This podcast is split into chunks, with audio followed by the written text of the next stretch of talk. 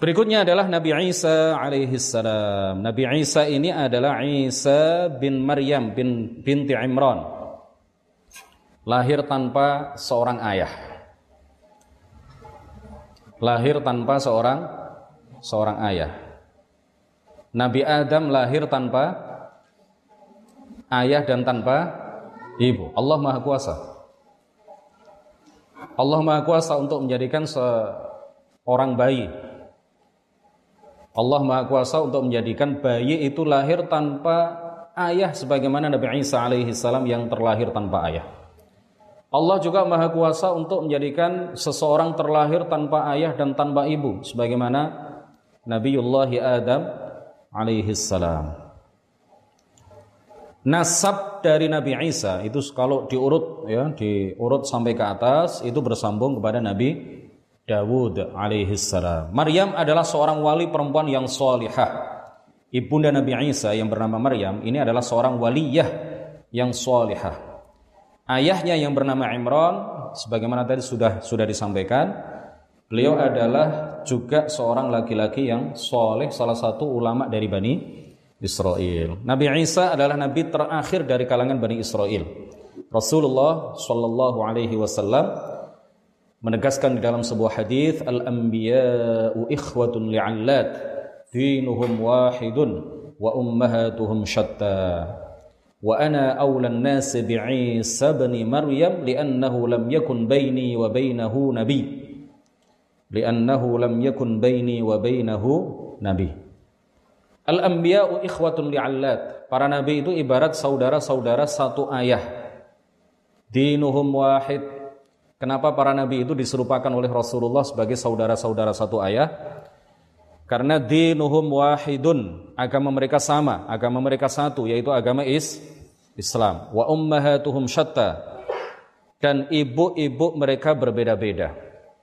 Dan ibu-ibu mereka berbeda-beda. Artinya syariat-syariat yang dibawa oleh para nabi itu berbeda, berbeda-beda. Para nabi itu diserupakan sebagai saudara-saudara satu ayah tapi beda ibu agama mereka sama yaitu agama is Islam, tetapi syariat mereka berbeda-beda. Hukum-hukum yang dibawa oleh masing-masing nabi itu berbeda, berbeda-beda. Di dalam lanjutan hadis, wa ana aulan nasi bi'isa bin Maryam. Dan aku adalah orang yang paling berhak atas diri Isa dari manusia yang lain. Li'annahu lam yakun baini wa bainahu nabi karena tidak ada seorang nabi pun yang diutus oleh Allah Subhanahu wa taala antara aku dengan Isa. Tidak ada nabi antara Nabi Isa dengan, dengan Nabi Muhammad. Tidak ada nabi yang diutus oleh Allah Subhanahu wa taala dalam masa antara Nabi Isa dengan Nabi Muhammad sallallahu alaihi wasallam. Sebelum Nabi Isa dilahirkan, malaikat memberi kabar gembira kepada Sayyidah Maryam mengenai akan dilahirkannya seorang anak yang soleh dari beliau. Allah Subhanahu wa taala berfirman, "Idz qalatil malaikatu ya Maryamu innallaha yubashshiruki bi kalimatin minhu ismuhul Masih Isa ibn Maryam wajihan fid dunya wal akhirah wa minal muqarrabin." Nah, ketika terlihat hamil, orang-orang Bani Israel berprasangka buruk. Ya, mereka menuduh Sayyidah Maryam telah berzina dengan Yusuf An-Najjar yang beribadah bersama Sayyidah Maryam. Sebagian lagi menuduh Sayyidah Maryam telah berzina dengan pengasuhnya yaitu Nabi Zakaria. Nah, ketika Nabi Isa lahir, beliau ketika masih berumur 40 hari. Ketika masih berumur 40 hari. Beliau dijadikan oleh Allah Subhanahu wa taala mampu berbicara dan kemudian membebaskan ibundanya Sayyidah Maryam dari berbagai tuduhan yang dialamatkan kepada beliau dari siapa? Orang-orang Bani Bani Israel. Allah taala berfirman, "Qala inni 'abdullahi ataniyal kitaba wa ja'alani nabiyya." Nabi Isa berkata, sesungguhnya aku adalah hamba Allah. Allah mendatangkan kitab kepadaku dan menjadikanku seorang nabi. Nah ini masih berumur berapa? 40 40 hari. Beliau diberi kemampuan oleh Allah Subhanahu wa taala bisa berbicara untuk membebaskan ibunya dari berbagai tuduhan yang dialamatkan kepada beliau, tuduhan-tuduhan sebagai perempuan yang berzina. Ya, itu dibebaskan tuduhan-tuduhan itu oleh putra beliau yang bernama Nabi Isa alaihi salam padahal pada waktu itu Isa masih berusia berapa? 40 hari. Nabi Isa berdakwah kepada Bani Israel, mengajak mereka untuk masuk ke dalam agama Islam. Beribadah hanya kepada Allah Subhanahu wa taala dan tidak menyekutukannya dengan sesuatu apa pun. Seluruh nabi begitu. Jadi semua nabi mengajak umatnya untuk beribadah hanya kepada Allah, tidak menyekutukan Allah dengan sesuatu apa pun, menyuruh umatnya untuk masuk ke dalam agama Islam. Makanya dikatakan di dalam hadis tadi apa? Al-anbiya'u ikhwatun ni'allat. Para nabi itu ibarat saudara-saudara satu ayah. Kenapa? Karena dinuhum wahid, agama mereka sama, agama mereka satu. Hal itu dibuktikan bahwa semua nabi, semua rasul, mulai dari nabi yang pertama sampai nabi dan rasul yang terakhir. Nabi kita baginda Nabi Muhammad sallallahu alaihi wasallam semuanya mengajak umatnya untuk hanya beribadah kepada Allah tidak menyekutukan Allah dengan sesuatu apa pun dan mengajak umatnya untuk masuk ke dalam agama Islam. Makanya di dalam hadis yang lain lagi Rasulullah mengatakan apa? Afdalu ma qultu ana wan nabiyyuna min qabli la ilaha illallah. Sebaik-baik bacaan, sebaik-baik kalimat yang aku ucapkan dan diucapkan oleh para nabi sebelumku adalah kalimat tauhid. Kalimat tauhid yaitu apa? La ilaha illallah. Kalimat tauhid inilah yang diserukan oleh para nabi dan para rasul kepada umatnya masing-masing. Syahadat dari umat masing-masing nabi yang pertama, syahadat yang pertama itu sama. Asyhadu an la ilaha illallah. Umat Nabi Adam, syahadat pertamanya seperti itu umat Nabi Nuh, umat Nabi Idris, umat nabi-nabi yang lain sampai umat nabi dan rasul yang terakhir nabi kita Nabi Muhammad sallallahu alaihi wasallam ketika bersyahadat dengan syahadat yang pertama semuanya sama yaitu apa? Asyhadu an la ilaha illallah. Yang beda itu adalah syahadat yang kedua. Umat Nabi Adam ketika mereka bersyahadat mereka mengatakan apa? Asyhadu an la ilaha illallah wa asyhadu anna Adam rasulullah. Umat Nabi Ibrahim ketika mereka bersyahadat, mereka mengatakan asyhadu an la ilaha illallah wa asyhadu anna Ibrahim Rasulullah. Umat Nabi Musa asyhadu an la ilaha illallah wa asyhadu anna Musa Rasulullah. Umat Nabi Isa asyhadu an la ilaha illallah wa asyhadu anna Isa Rasulullah. Umat Nabi Muhammad ketika mereka bersyahadat, syahadat pertamanya sama dengan syahadat yang diucapkan oleh umat-umat para nabi dan rasul terdahulu yang beda adalah syahadat yang kedua. Kalau kita bersyahadat kita biasa membaca apa? Asyhadu an la ilaha illallah wa asyhadu anna Muhammadar Rasulullah. Nah, Nabi Isa ini tidak pernah mengajarkan kepada umatnya ketika itu untuk menyembah beliau. Kalau ada orang-orang zaman sekarang yang menyebut diri mereka sebagai pengikut Yesus. Lalu mereka menyembah Yesus. Ya, yang mereka maksud adalah Nabi Isa alaihi salam. Ya, maka ini bukanlah sesuatu yang diajarkan oleh Nabi Nabi Isa. Nabi Isa tidak pernah mendeklarasikan dirinya sebagai Tuhan. Nabi Isa tidak pernah memproklamirkan dirinya sebagai anak Tuhan.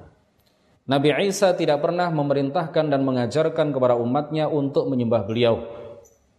Karena beliau adalah anak Tuhan atau Tuhan. Sama sekali tidak pernah. Nabi Isa alaihi salam memerintahkan, menyerukan, mengajak kepada umatnya untuk menyembah hanya kepada Allah Subhanahu wa taala, Tuhan yang Maha Esa, tiada sekutu baginya, Tuhan yang Maha Esa. Jadi tidak ada istilah di dalam ajaran Nabi Isa, tidak ada istilah Tuhan Bapa, Tuhan ibu, Tuhan anak, nggak ada. Tuhan itu maha, maha esa.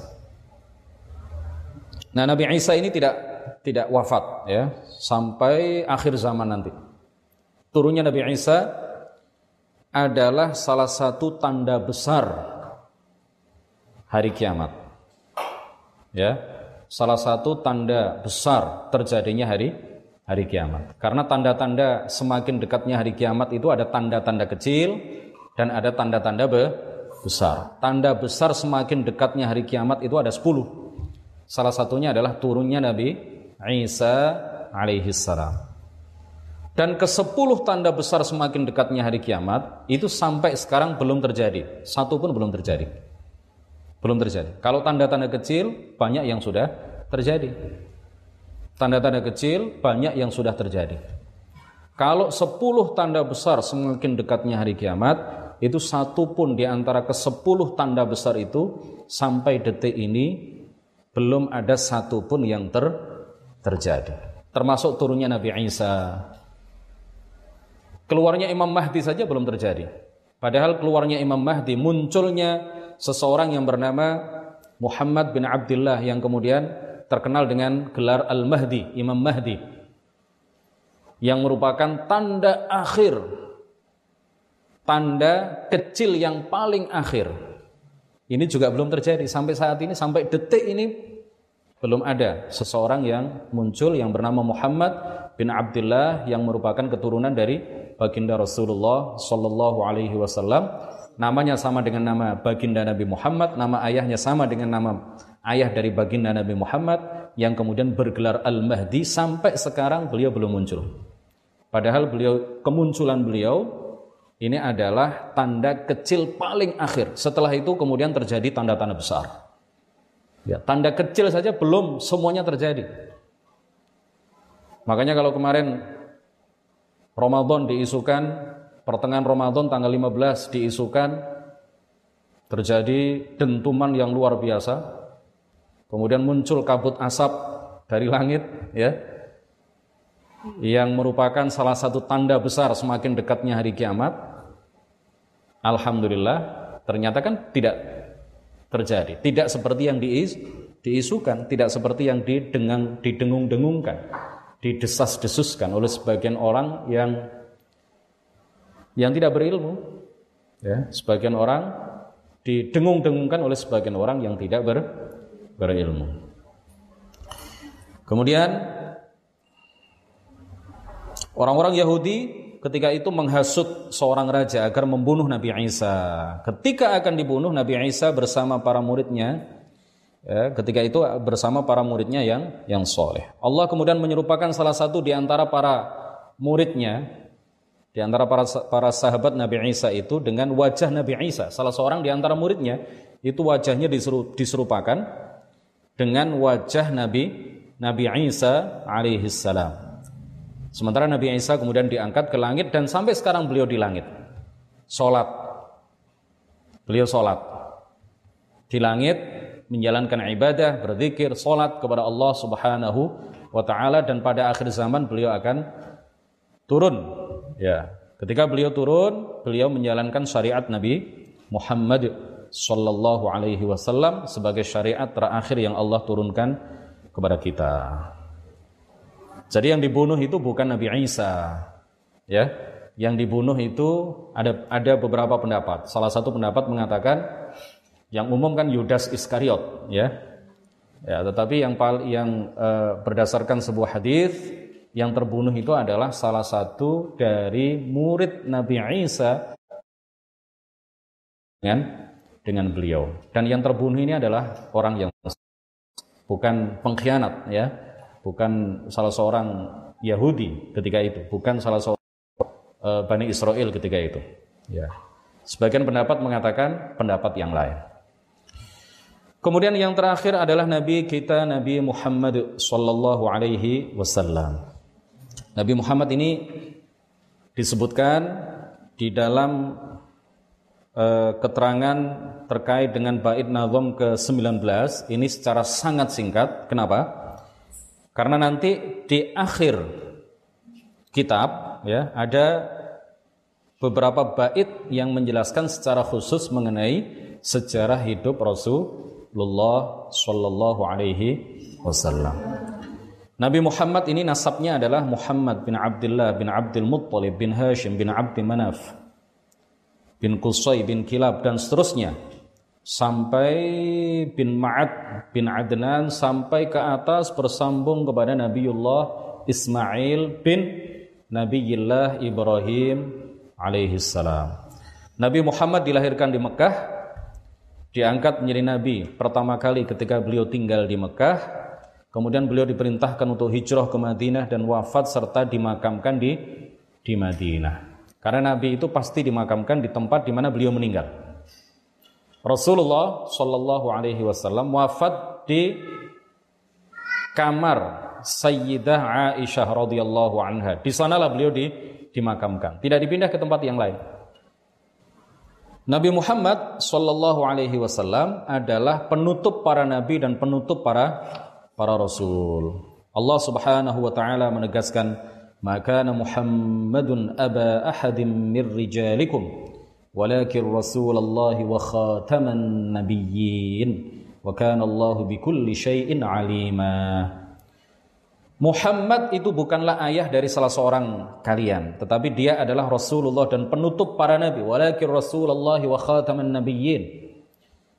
Ayat ini jelas secara terang benderang menjelaskan kepada kita bahwa beliau adalah nabi dan rasul yang terakhir. Beliau adalah nabi dan rasul yang ter terakhir. Tidak ada nabi, tidak ada rasul yang diutus oleh Allah setelah beliau meninggal. Adapun Nabi Khadir yang menurut pendapat mayoritas ulama beliau masih hidup sampai saat ini Nabi Khadir. Beliau diangkat menjadi nabi jauh sebelum Nabi Muhammad lahir. Tetapi setelah beliau meninggal, setelah Nabi Muhammad meninggal, Nabi Khadir ini masih hidup sampai sekarang. Jadi beliau diangkat menjadi nabi kapan? Jauh sebelum Nabi Muhammad lah, lahir. Jadi yang terjadi kesepakatan adalah bahwa tidak ada nabi, tidak ada rasul yang diutus oleh Allah yang diangkat oleh Allah menjadi nabi dan rasul setelah Nabi Muhammad mening meninggal. Kalau Nabi Khadir itu memang masih hidup sampai sekarang masih ada. Tetapi beliau diangkat menjadi nabi kapan?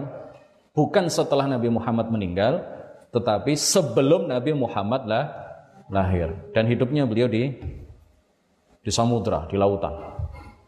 Mudah-mudahan malam ini kita bisa berjumpa dengan Nabi Khadir. Amin. Walaupun dalam mimpi.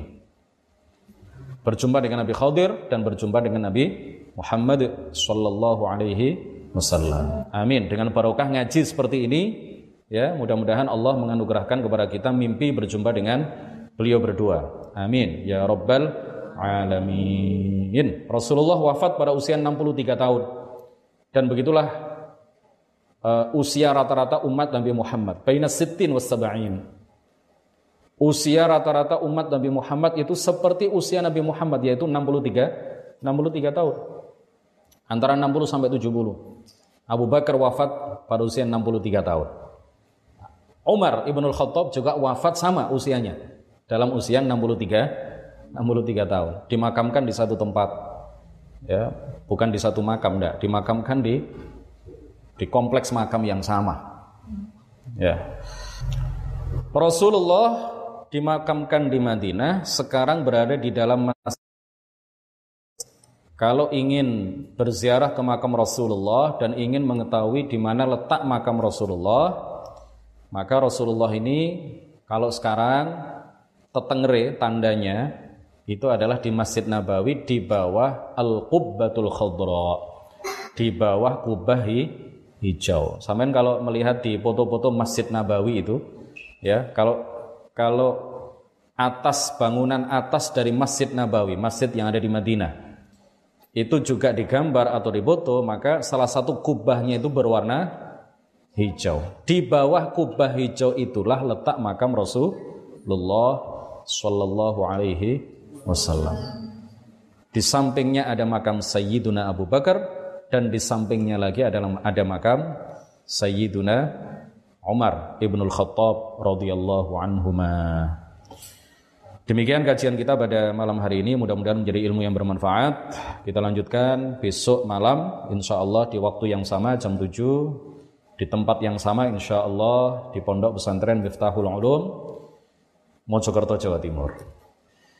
سبحانك اللهم وبحمدك أشهد أن لا إله إلا أنت أستغفرك وأتوب إليك لا إله إلا الله اللهم صل على سيدنا محمد وعلى آله وصحبه وسلم ربي اغفر لي ولوالدي وللمؤمنين والمؤمنات والله الموفق إلى أقوم الطريق والسلام عليكم ورحمة الله وبركاته